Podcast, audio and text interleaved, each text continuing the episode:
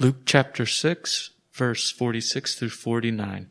Why do you call me Lord, Lord, and not do what I tell you? Everyone who comes to me and hears my words and does them, I will show you what he is like. He is like a man building a house who dug deep and laid the foundation on the rock. And when a flood arose, the stream broke against that house and could not shake it because it had been built well. But the one who hears and does not do them is like a man who built a house on the ground without a foundation. When the stream broke against it, immediately it fell, and the ruin of that house was great. Matthew 7, verses 21. Not everyone who says to me, Lord, Lord, will enter the kingdom of heaven, but he who does the will of my Father who is in heaven will enter. Many will say to me on that day, Lord, Lord, did we not prophesy in your name? And in your name cast out demons? And in your name perform many miracles? And then I will declare to them, I never knew you. Depart from me, you who practice lawlessness. Therefore, everyone who hears these words of mine and acts on them may be compared to a wise man who built his house on the rock. And the rain fell, and the floods came, and the winds blew and slammed against that house, and yet it did not fall, for it had been founded on the rock. Everyone who hears these words of mine and does not act on them will be like the foolish man who built his house on the sand. The rain fell, and the floods came and the winds blew and slammed against that house, and it fell, and great was its fall. James 1 22 through 25. But be doers of the word, and not hearers only, deceiving yourselves. For if anyone is a hearer of the word and not a doer, he is a man who looks in- intently at his natural face in a mirror. For he looks at himself and goes away, and at once forgets what he was like. But the one who looks into the perfect law, the law of liberty, and being no hearer who forgets, but a doer who acts, he will be blessed in his doings. Second Corinthians, uh, chapter 4, uh, starting in verse 7 and going through chapter 5, verse 10.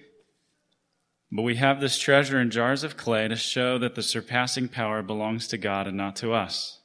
We are afflicted in every way, but not crushed, perplexed, but not driven to despair, persecuted, but not forsaken, struck down, but not destroyed, always carrying in the body the death of Jesus, so that the life of Jesus may also be manifested in our bodies. For we who live are always being given over to death for Jesus' sake, so that the life of Jesus also may be manifested in our mortal flesh. So death is at work in us, but life in you. Since we have the same spirit of faith according to what has been written, I believed and so I spoke, we also believe, and so we also speak, knowing that he who raised the Lord Jesus will raise us also with Jesus and bring us with you into his presence. For it is all for your sake, so that as grace extends to more and more people, it may increase thanksgiving to the glory of God. So we do not lose heart. Though our outer self is wasting away, our inner self is being renewed day by day. For this light, momentary affliction is preparing for us an eternal weight of glory beyond all comparison, as we look not to the things that are seen, but to the things that are unseen. For the things that are seen are transient, but the things that are unseen are eternal. For we know that if the tent that is our earthly home is destroyed, we have a building from God, a house not made with hands, eternal in the heavens.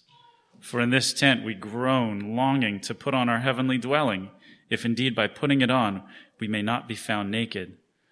For while we are still in this tent, we groan, being burdened, not that we would be unclothed, but that we would be further clothed, so that what is mortal may be swallowed up by life. He who has prepared us for this very thing is God, who has given us the Spirit as a guarantee. So we are always of good courage. We know that while we are at home in the body, we are away from the Lord, for we walk by faith, not by sight. Yes, we are of good courage, and we would rather be away from the body and at home with the Lord. So whether we are at home or away, we make it our aim to please Him, for we must all appear before the judgment seat of Christ, so that each one may receive what is due for what he has done in the body, whether good or evil. Let me pray for the preaching of God's word. Heavenly Father, I do ask now that your word would be made clear to us, God. Lord, I pray that you would speak through me. Lord, I pray that you would um, speak the words that you want spoken, God. May you um, help me to remain faithful to every word that you have written in these verses. And in this way, Lord, would you build us up as your people, Lord, equipping us for every good work. I pray this in Jesus' name. Amen. Well, beloved, our text this morning begins with these words in Luke chapter 6, verse 46. Why do you call me Lord, Lord, and not do what I tell you? We went back to Matthew 5 uh, just after reading this, and we read very similar words in Matthew 5, where Jesus spoke the words, Not everyone who calls me Lord, Lord will enter into my Father's kingdom. And so clearly, this, this message of Jesus was something that he repeated often this idea that if we call him Lord, if he is our master, then we must do what he tells us to do. Now, it's fascinating to me that both Matthew and Luke recorded words like these. These words from Jesus were clearly very incisive in their hearts, they were very memorable to them. And as I was reading these words this week, I remembered just various experiences I've had in my life where someone's spoken a word to me that just kind of cut me to the heart and changed the trajectory of my life. One example that I think is certainly trivial compared to this idea of Jesus saying, Lord, Lord, and doing what he said, but it was still significant in my life, was I remember when I was young and I was on a car trip with my family. And, uh, and I think, if I remember right, we were on like a long car trip, and I think my parents were trying to figure out where we were going to stop for food. And so they were asking us kids, you know, where should we stop? Uh, and I was a very easygoing kid. You know, I didn't have like really strong opinions on things. And so one of the phrases that I would often utter uh, would just be to say, I don't care. And I would say this phrase a lot, you know, almost whenever my parents would ask me, you know, what I wanted to be done, what my preference was on something, I would just say, well, I don't care. I don't care. Well, I didn't know it, but apparently my dad didn't really like this response very much. And so this day in the car, as we were driving down the road, uh, he looked back from the driver's seat and he looked at me and he said, Rob, sometimes I wonder what you do care about. And those words, just for whatever reason, just stuck with me. And I think after that moment, I don't think I ever said, I don't care again. And to this day, if someone asks me about something, I will not say, I don't care, because I realize that that is not uh, an encouraging thing to say to someone. It is not upbuilding to simply say you don't care about something that other people do care about.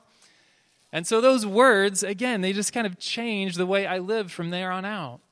And again, I think for Matthew and Luke, it was the same kind of thing with Jesus' simple question here. I could see Jesus looking into their eyes at these disciples who were probably so proud to be on Jesus' team. You know, Jesus, who was becoming the most famous man in Israel, who was going around doing all these miracles, who had, you know, crowds following him wherever he went.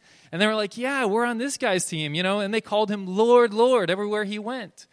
And then one day, Jesus just turns around and looks at them and asks them, Why do you call me Lord, Lord, and not do what I tell you?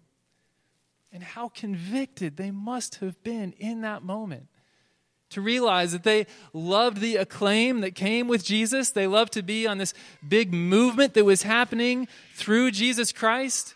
And yet, what they did not love was always doing what Jesus told them to do. And so Matthew records these words that he remembers Jesus saying that not everyone who says to me, Lord, Lord, not everyone who likes to be on my team will be in my Father's kingdom because not a lot of people like to do what I say. And Luke records these same words Why do you call me Lord, Lord, and not do what I tell you? And so, beloved, if you get anything from this message this morning, just let it be this that if you call Jesus Lord, you must do what he tells you to do. And the, the logic is very simple and very clear, is it not? That if you call someone Lord, then you are calling them this great title. You are calling them master. You are calling them king. You are calling them God. And you can't ascribe to someone that sort of authority and then say that you don't need to listen to it. If you call Jesus Lord, you must do what he tells you. And So, in this sermon, I, I kind of want to break this passage into two parts. The first part is what Jesus says in this first verse here Why do you call me Lord, Lord, and not do what I tell you? So, I just want to ask the question what is it that Jesus tells us to do? And in order to get at that, we're just going to review this brief sermon of Jesus that we've been looking at for the last few weeks. What is it that Jesus has told us to do in this message? And then after that, I want to see how that leads to this conclusion that Jesus gives us, where he talks about the two men building different foundations. While one is really not building a foundation, the other one is digging deep and building a foundation. And so, how is it that when we do Jesus' words, we will be like this man who has a deep foundation and who the flood does not overwhelm? So, part one, just reviewing what is it that Jesus tells us to do. Now, again, I'm just going to go through the, the words that Jesus has spoken in his sermon that, that we've just read. If you're interested in a longer treatment, though, one book that I've found really helpful is a book by John Piper that says what Jesus demands from the world. And in that book, Piper just goes through all the Gospels, looks at all the commands of Jesus, and he just kind of lists them out for us. Here's what Jesus commands for us. And so that's a longer treatment of the same idea. But if we're just looking here in Luke chapter 6 at the sermon that Jesus gives, at the very beginning of his sermon, Jesus did not start off with commands. He didn't start off telling us what to do. He started off with blessings and woes. And so, Luke 6, starting in verse 20, Jesus said, Blessed are you who are poor, for yours is the kingdom of God. Blessed are you who are hungry now, for you shall be satisfied. Blessed are you who weep now, for you shall laugh. Blessed are you when people hate you, when they exclude you and revile you and spurn your name as evil on account of the Son of Man. Rejoice in that day and leap for joy, for behold, your reward is great in heaven, for so their fathers did to the prophets. But woe to you who are rich, for you have received your consolation. Woe to you who are full now, for you shall be hungry. Woe to you who laugh now, for you shall mourn and weep. Woe to you when all people speak well of you, for so their fathers did to the false prophets. So, this is the first word that Jesus gives us. And again, it's not a call to action so much as it's simply a call to faith, a call to belief that we will indeed be blessed or happy when we are poor and when we are suffering in these ways that Jesus describes and that we will actually be miserable and experience woe when we live a life pursuing riches or pursuing the satisfaction of our bellies or our emotions. And so Jesus calls us to believe in this upside down kind of world that he's presenting. And then after that, Jesus does move into a section where he gives command after command. And again, we must listen to these commands if we are to call Jesus Lord. In the space of 10 verses, Jesus gives us 10 commands. So I'm just going to lift out list out the the verbs here that Jesus commands us to. So in verses 27 and 35, Jesus commands us to love.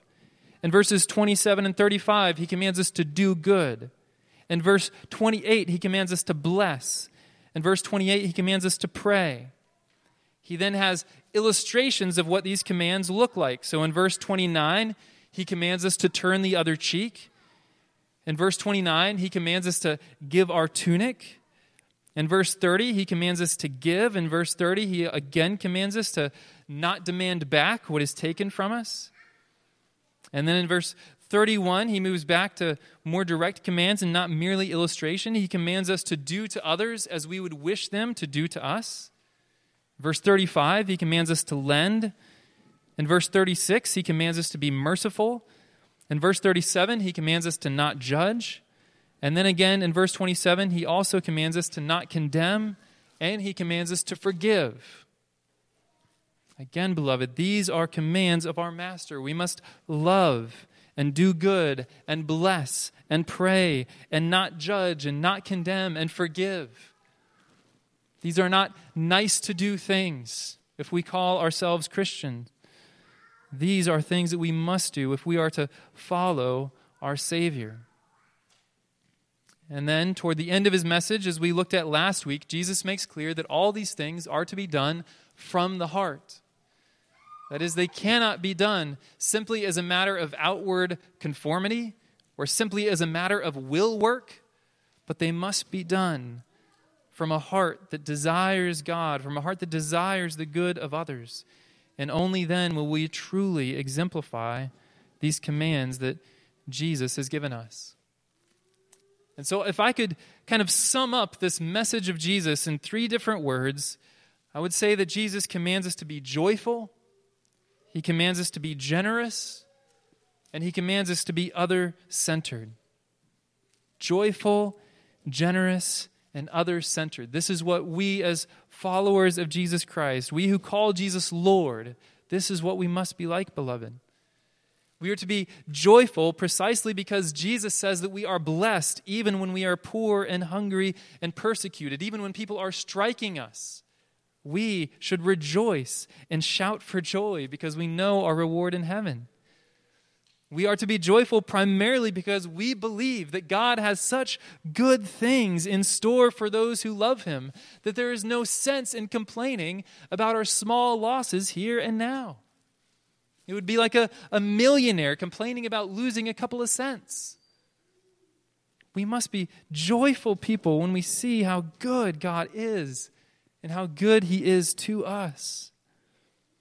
And we are also to be a generous people. We are to be generous both in our finances and in our assessment of others. We are to be generous in our finances because God has been so generous to us and because we know the wealth of God and again, how predisposed He is to do us good. So we don't worry about our money because we know that God cares for us. And so we lend, again, not expecting anything in return. We give to everyone who begs from us.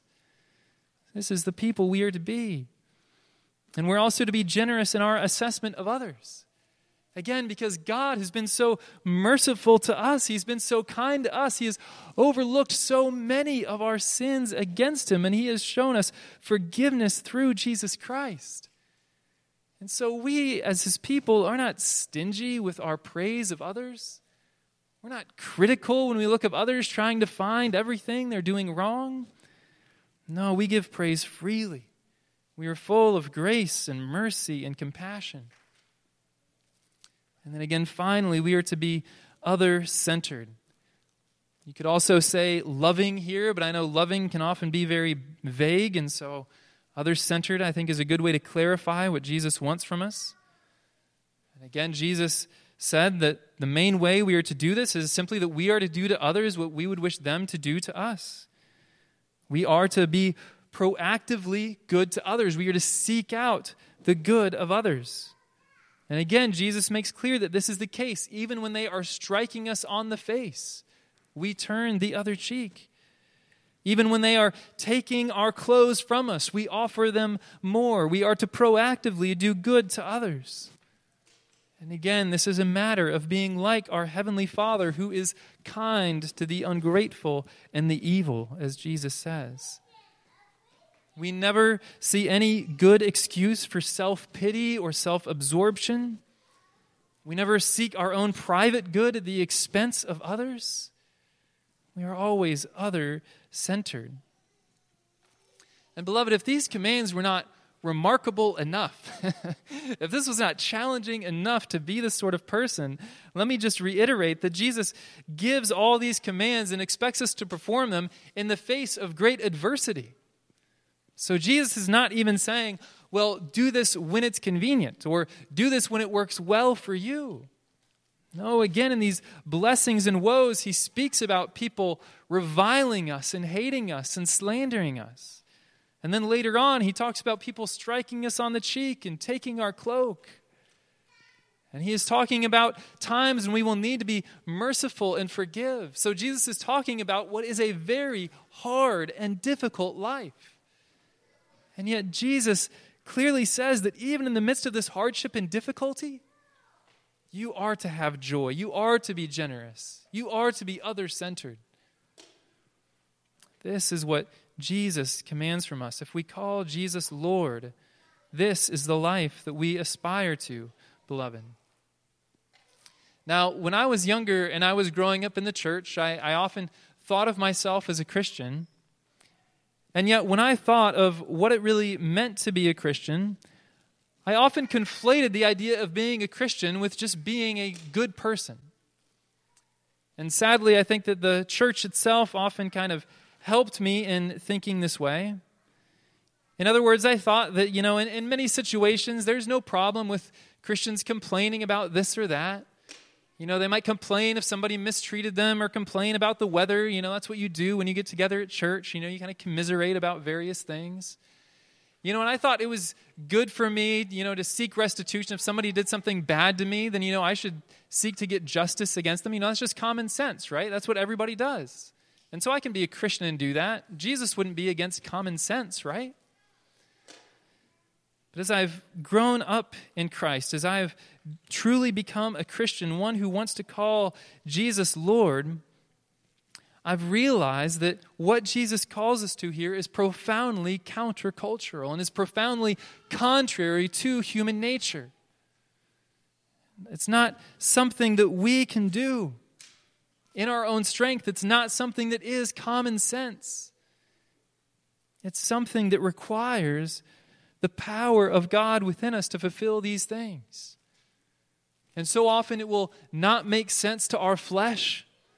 It will not make sense to others around us to follow these commands of Jesus. And yet, this is indeed what Jesus commands from us. And so I believe that if we truly do follow Jesus and all these things that he has spoken here, then I believe that we will have great joy. I believe that we will have joy that far surpasses anything that this world could know. And yet, I don't believe that this will be an easy, light-hearted, happy-go-lucky kind of joy. I think it will even be, you could call it a somber joy, a serious joy. Again, Jesus is talking about being ridiculed and having things taken away from us. I don't think Jesus expects us just to smile a big grin in the midst of this and show some kind of artificial happiness. No, he expects us to recognize that when bad things happen to us, they are indeed bad things, and we will mourn. But what Jesus is saying is that even in the midst of that mourning, there will be joy. And even in the midst of that great loss, there will be generosity. And Jesus himself showed us the way. When he was mistreated and slandered and beaten on his way to the cross, he didn't utter any words of condemnation. He had joy in the midst of his ordeal. But he was also quiet and reserved, like a lamb led to its shears is silent. That is how Jesus was in the midst of his suffering.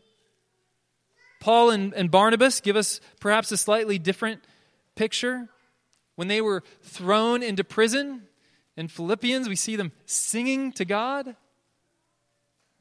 And so they showed how, even in the midst of great suffering, they can have joy.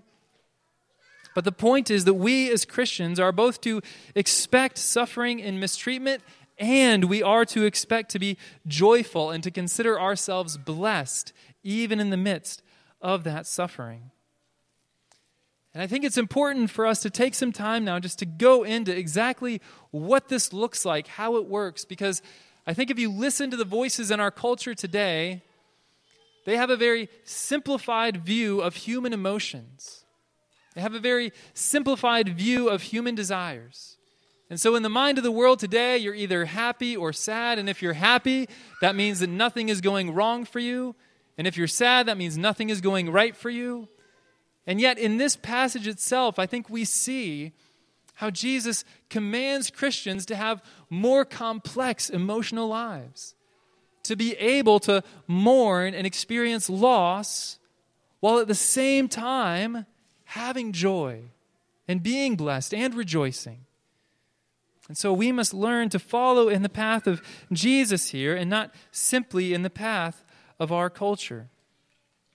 And so this brings us now to Jesus' words that he closes this sermon with about the two men who have laid two different foundations. Now, the most fundamental difference that we see here is that one man actually did build a foundation and one did not.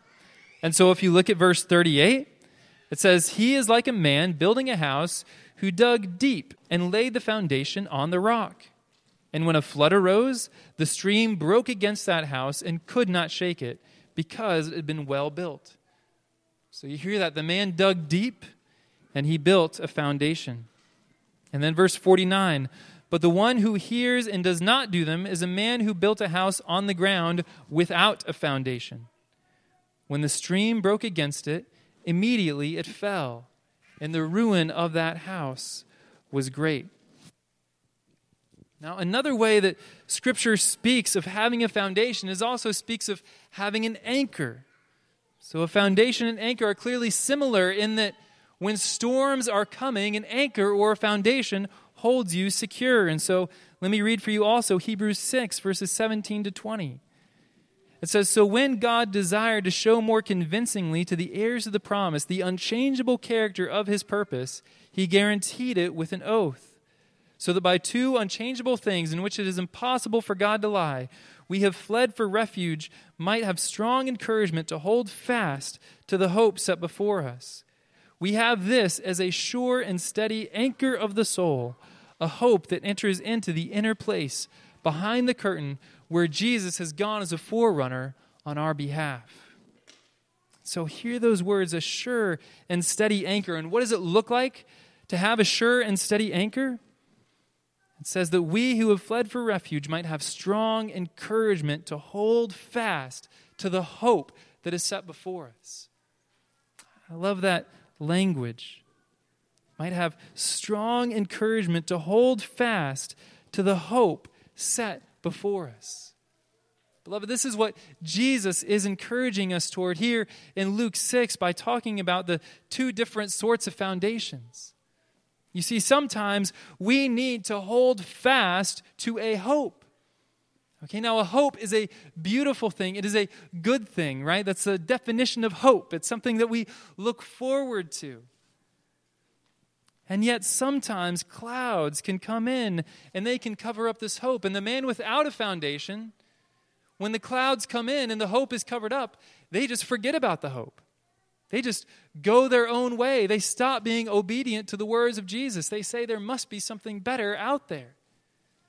But the person who has a foundation, the person who has an anchor, when the clouds come in and they can no longer see their hope, instead of forsaking the way of Jesus, they remember the hope that they once had that maybe they now cannot see. But because they have a foundation, because it has been dug down deep into their hearts, even in moments where it seems clouded or unclear, they remain steadfast. They remain as a house that is built upon the rock. Now, I think one of the greatest pictures in Scripture to know just what this looks like is given for us in 2 Corinthians 4, which again we read before the message today. And so I want to spend just a little time examining how 2 Corinthians 4 speaks of how we hold fast to this hope, how we have this foundation that God gives. So again, 2 Corinthians verse 4 starting in verse 7. It says, "But we have this treasure in jars of clay to show that the surpassing power belongs to God and not to us." Now let's just pause there for a moment. This, in my mind, is a remarkable picture of what the Christian life is like we are, on the one hand, jars of clay. Now, the reason why this word jars of clay was used is because jars of clay are fragile, are they not? We all know that if you have a clay jar, you throw it on the ground, it's going to shatter into pieces. So, we as human beings are fragile. We in our nature are like a house without a foundation, are we not? And I think if you look around the world today, you see how many millions of people there are who are like houses with no foundation. There are many now who characterize our age as an anxious age. Nothing seems stable anymore. No one even really knows who they are anymore. The only virtue that many people have is the virtue of authenticity, which forces you to come up with your own decisions, to form your own self with no foundation, with no basis for it, other than your own inner guide, wherever that may be. We are clearly jars of clay. We are fragile and confused people on our own. And yet, Paul says that God has a purpose in this. God put his treasure in jars of clay to show that the surpassing power belongs to God and not to us. So I, I, have this picture of a clay jar that's large enough to like fit a person inside. And inside this clay jar, there's a person who is so incredibly strong that if he were just to push with his pinky fingers, the whole jar would just fall apart. That this is, in essence, who we have become as Christians, that we are fragile jars of clay, and yet we have a power within us that is so great that when people see it, they must know that that power cannot be from us. It cannot be from a jar of clay. It must be from something inside the jar of clay.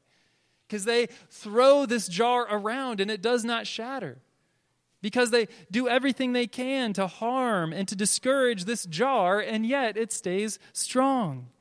So there is something else inside of it. And so the Apostle Paul in 2 Corinthians goes on to describe what this is like.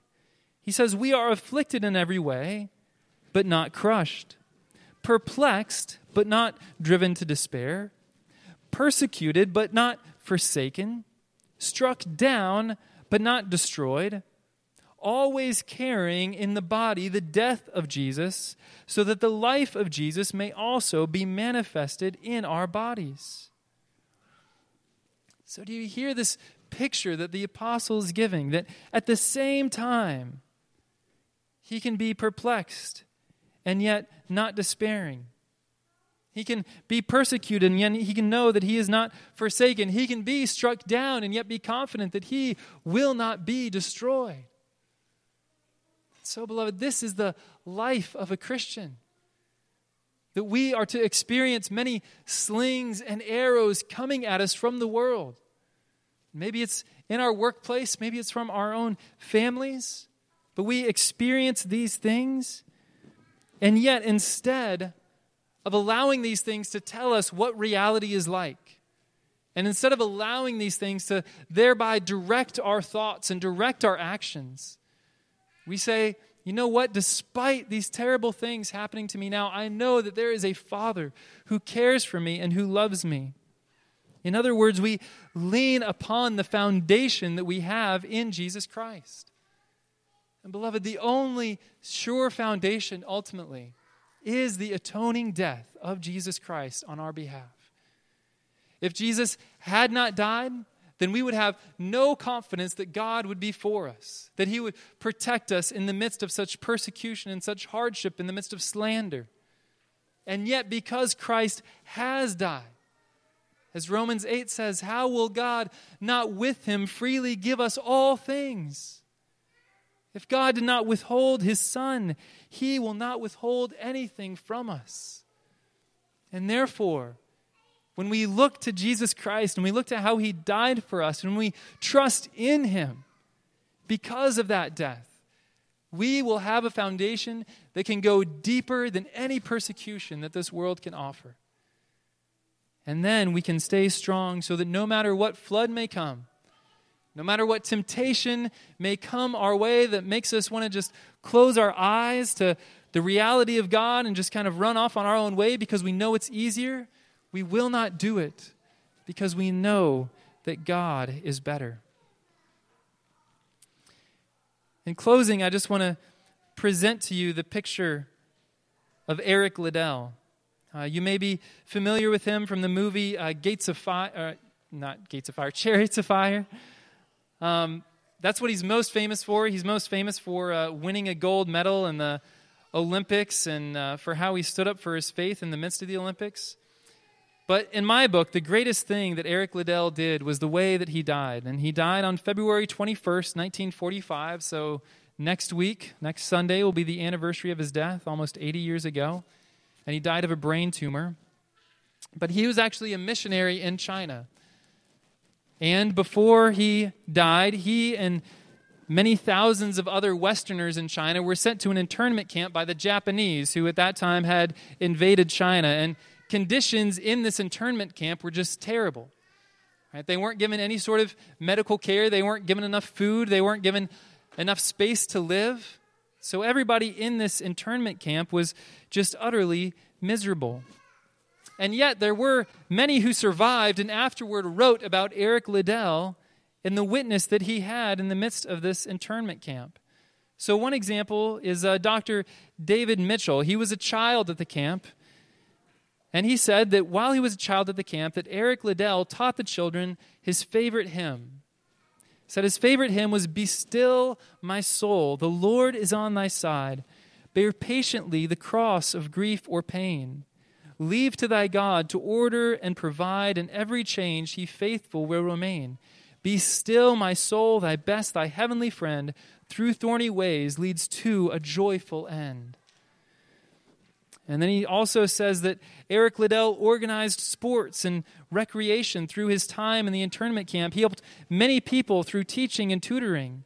He gave special care to the older people, the weak, and the ill, to whom the conditions in the camp were very trying. He was always involved in Christian meetings that were part of camp life. Despite the squalor of open cesspools, rats, flies, and disease in the crowded camp, life took on a very normal routine. Though without the faithful and cheerful support of Eric Liddell, many people would never have been able to manage. He says that none of us will ever forget this man who is totally committed to putting God first, a man whose humble life combined muscular Christianity with radiant godliness. And then this is what Mitchell says of Eric Liddell. He says, What was his secret? He unreservedly committed his life to Jesus Christ as his Savior and Lord. That friendship meant everything to him. By the flickering light of a peanut oil lamp each early each morning, he and his roommate in the men's camp dormitory studied the Bible and talked with God for an hour every day. So, do you hear in that, beloved, someone who does the will of his Lord, someone who looked at Jesus as Lord and did what Jesus told him? He was unreservedly committed, he was utterly surrendered to God. Langdon Gilkey was another survivor of the camp. And he said of Eric Liddell, It is rare indeed when a person has the good fortune to meet a saint, but he came as close as anyone I had ever known. Gilkey described how Liddell had largely single handedly resolved a crisis among the teens that were leading many to fight with one another. In the midst of a moral breakdown, with no societal structure to retain behavior, few even seemed to care. And yet, Gilkey said there was a quality seemingly unique to this missionary group, namely, naturally and without pretense, to respond to a need which everyone else recognized only to turn aside. Much of this went unnoticed, but our camp could scarcely have survived without it. If there were any evidences of the grace of God observable on the surface of our camp existence, they were to be found here. So, beloved, you can see how Eric Liddell was an example of this power in a jar of clay. Everyone in the camp was weak and everyone knew it, but Eric Liddell persisted in doing good to others and caring for others. And because of that, many had a testimony of God's power and goodness in him. So, beloved, this is what it means to be built on the foundation of obedience to Jesus Christ and his teaching. If we call him Lord, we must listen to him. And if we do listen to him, then we will have a foundation deeper than anything that the world can bring against us. Let me pray. Heavenly Father, I thank you that you indeed give us an anchor for our souls, Lord. Lord, that as we live in the midst of this world that is today such an anxious age, a time when people really do not know who they are or which way they ought to go, Lord, that you have given us this north star of your commands for us, and we must merely be obedient to them. Lord, will you help us, I pray, to hold fast to you in the midst of every trial? Will you help us, Lord, to have a deep foundation, knowing that you even died for us, and knowing, Lord, that if you died for us, then you will surely give us all things that we need. And as we have that foundation, Lord, would we indeed get great glory for you as people know that our obedience is not something that can be worked by our own effort but something that could only come about by your work in and through us. I ask all these things now in Jesus' name. Amen.